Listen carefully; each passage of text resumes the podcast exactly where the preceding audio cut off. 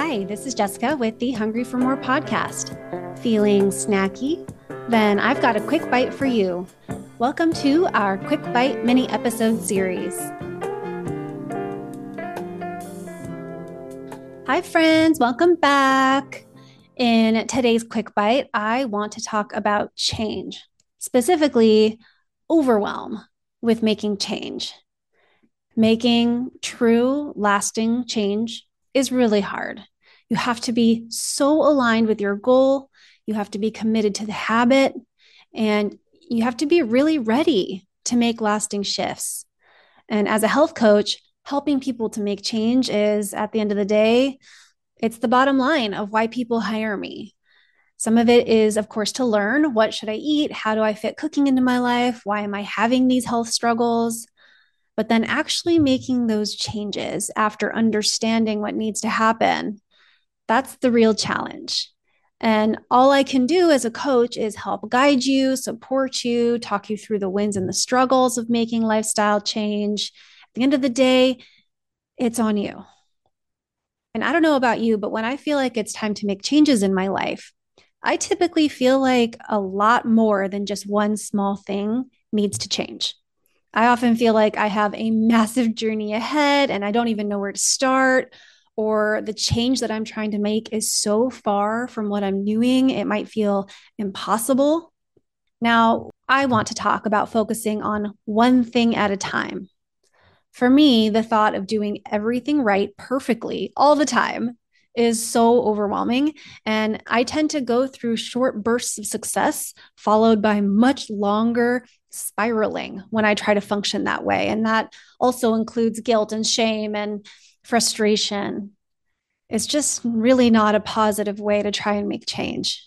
And I feel like I never get anywhere. It's like this annoying cycle that I never have total success with.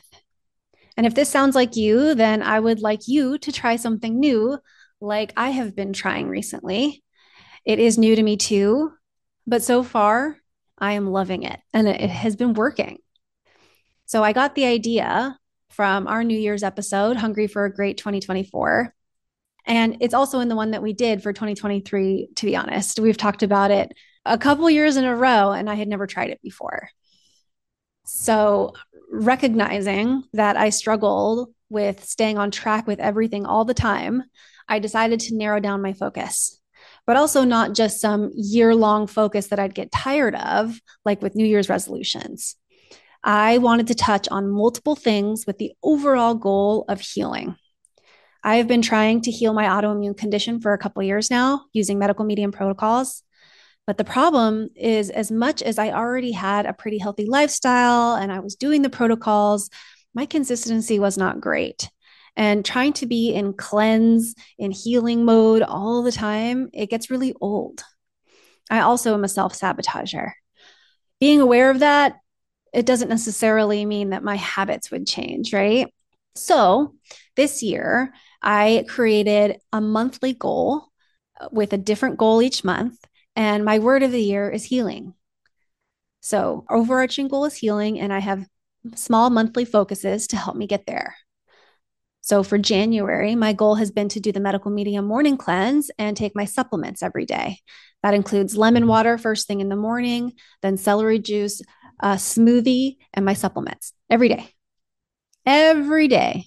And I'm on track this month to have ninety-nine percent adherence, which is amazing. I'm so proud of myself. My other lifestyle efforts outside of that, I am trying my best, but the absolute priority is to do this every day.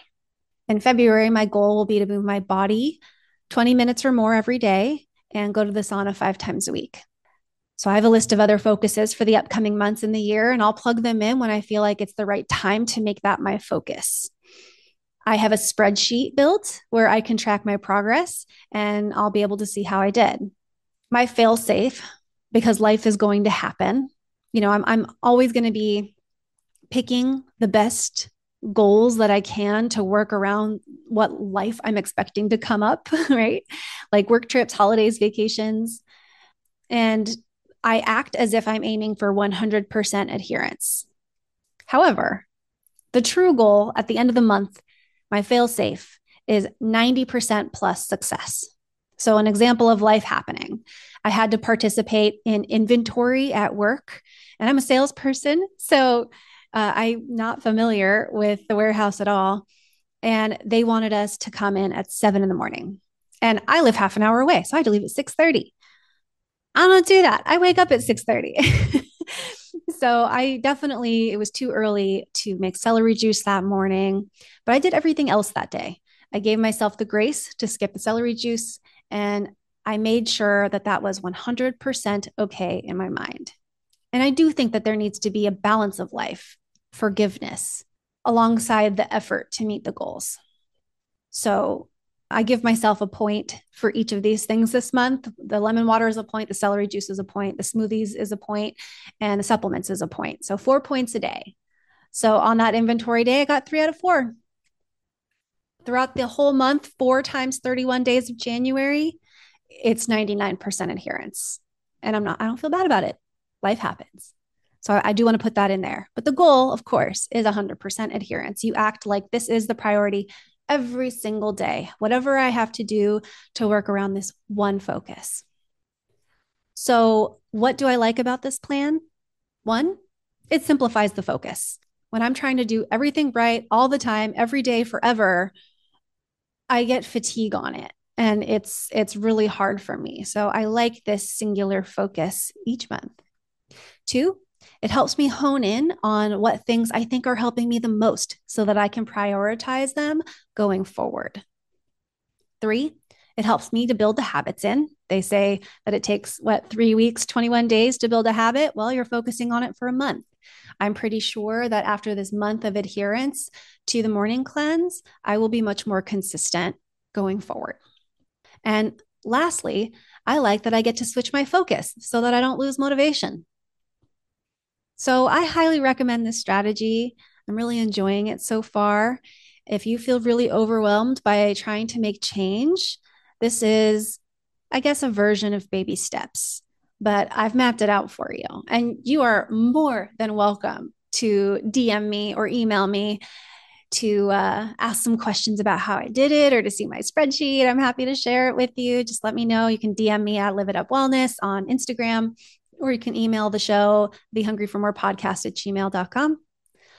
And if you do try it, let me know and tell me how it's going. I want to hear if other people have success like I do. So that's it. If you found this helpful, or you have somebody that you are working on goals with, like a friend or family member that you think would find value, please share it with them. Thanks again for being here. And until next time, stay hungry. Bye, friends.